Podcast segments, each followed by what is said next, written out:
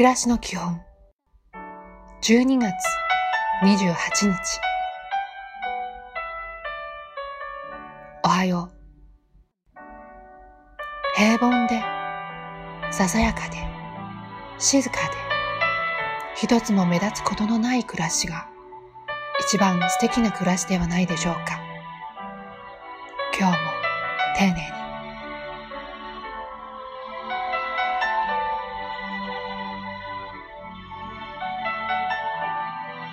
こんにちは。暮らしの中に優しさを一つ一つでいいので積み重ねていきましょう。優しさは明日の自分を支えてくれるものになるでしょう。いい一日を。